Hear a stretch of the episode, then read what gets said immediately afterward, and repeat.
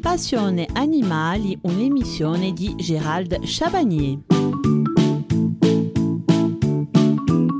Hamster et la réglementation. Nous allons voir tout ce qu'il faut savoir sur la réglementation et quelles sont les obligations qui en découlent avant d'en adopter un. Tous ne sont pas considérés comme domestiques. Nous verrons lesquels. La semaine prochaine, nous parlerons de l'hygiène de son habitat. Il n'existe actuellement que 6 espèces de rongeurs considérées comme domestiques. Chez les muridés, vous avez les races domestiques de la souris, Mus musculus, les races domestiques du rat, Ratus norvegicus, les races domestiques du hamster, le hamster Mesocricetus oratus. Les races domestiques de la gerbille, Merionès unguculatus. Chez les chinchillidés, vous avez les races domestiques du chinchilla, le chinchilla lanigera et le chinchilla brevicodata. Chez les cavillidés, le cochon d'Inde, Cavia porcellus. Toutes les races de lapins lagomorphes sont considérées comme domestiques, excepté le lapin de Garenne qui entre dans la législation du gibier. Par voie de conséquence, ne sont pas considérés comme domestiques les hamsters russes, chinois,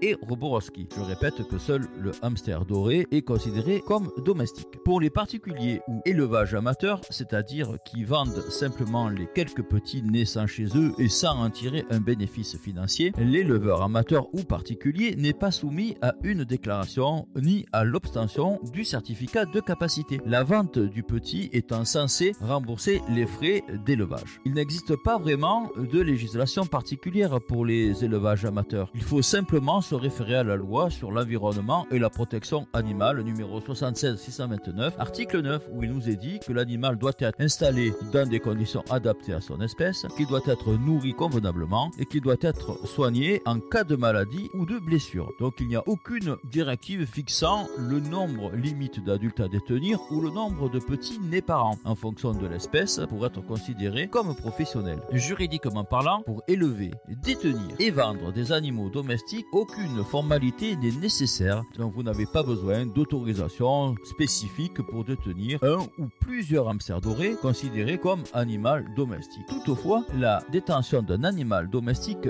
même si réputé être libre et sans contrôle, est soumise à un certain nombre de règles à respecter pour son bien-être, telles que son alimentation, son hygiène et sa santé. C'est ce que nous verrons dans les prochaines émissions de Passion Animale. Comment reconnaître le mâle de la femelle? Alors le sexage à la naissance.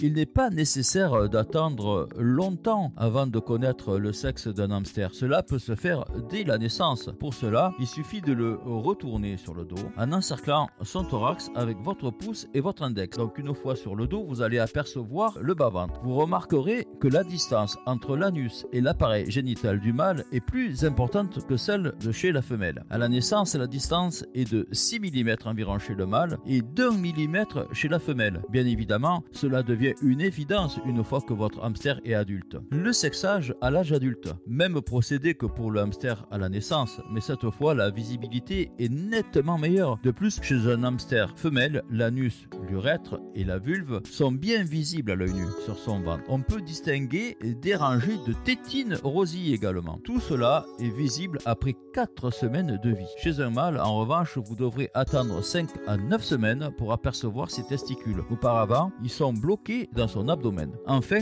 dernière méthode, la croupe. Elle est plus arrondie chez un hamster nain femelle que chez un hamster nain mâle. Inversement, chez le hamster chinois ou doré, plus allongée chez la femelle que chez le mâle. Nous allons examiner son mode de vie en captivité. Le hamster est un petit animal solitaire qui n'apprécie guère la compagnie d'un autre congénère. L'agressivité entre adultes n'est donc pas rare. Dans ce cas, il est préférable de les séparer. Chacun doit se faire son propre les femelles sont les plus territoriales et les plus agressives. Le hamster est essentiellement nocturne. Il dort donc presque toute la journée et entre en activité le soir pour manger et jouer. Il ne faut donc pas le réveiller quand il dort. Le meilleur moment pour jouer avec lui est le soir lorsqu'il se réveille tout seul. Le hamster s'approvoise aussi moins rapidement que le cobaye car il dort la plupart du temps la journée et ne se réveille que lorsque vous vous dormez. Cependant, pour qu'il se sente bien et soit en confiance, il faut respecter son sommeil et ne pas le réveiller quand il dort. Sinon, vous risquez de vous retrouver avec un petit compagnon ayant la fâcheuse tendance à vous mordre. Pour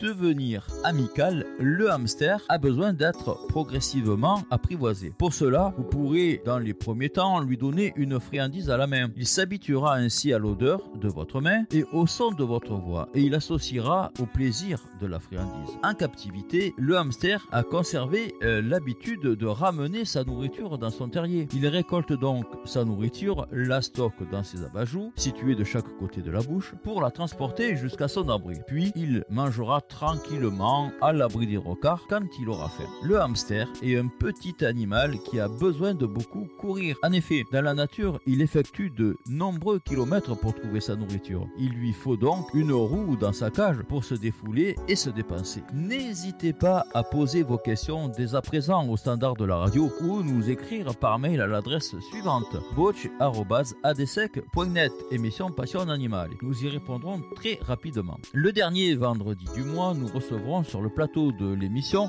des spécialistes qui répondront aux questions que vous nous avez posées par mail, mais aussi vous pourrez les contacter en direct si vous le souhaitez. Un standard sera mis en place en cette occasion. Pour celles et ceux qui souhaiteraient écouter ou réécouter les émissions, nous vous proposons une rediffusion de ces deux premiers épisodes sur le hamster dimanche à 10h30. Dans notre prochain rendez-vous, nous parlerons de l'hygiène de son habitat. Merci pour votre fidélité. On se retrouve lundi à 14h15. Excellent après-midi.